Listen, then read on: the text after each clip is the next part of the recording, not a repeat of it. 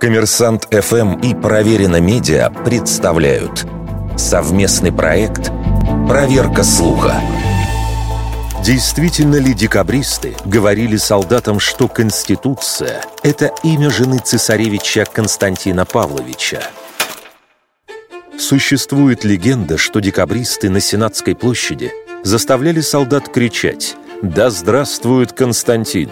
Да здравствует Конституция!» Утверждая, что Конституции зовут супругу престолонаследника. Было ли это в действительности?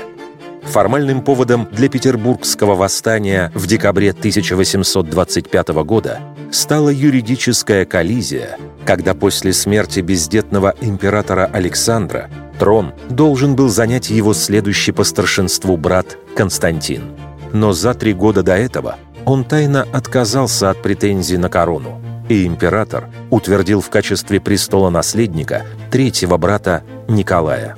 Он, тем не менее, после смерти Александра I изначально принес присягу Константину, но спустя примерно месяц, убедившись в нежелании старшего брата править, Николай объявил императором себя.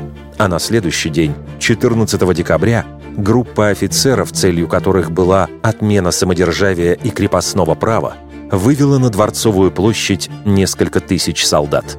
Согласно воспоминаниям очевидцев восстания, лозунги с упоминанием несостоявшегося императора и Конституции действительно звучали.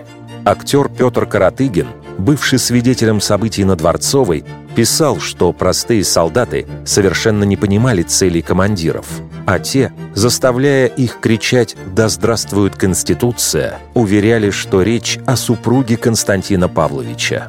Другой же участник событий, декабрист Андрей Розен, вспоминал, что когда в толпе кто-то воскликнул «Лучше вместо Константина Конституцию», нескольких человек спросили «Кто это Конституция?» Им ответили «Это супруга Константина». Однако этот эпизод, тем не менее, называется многими историками апокрифическим.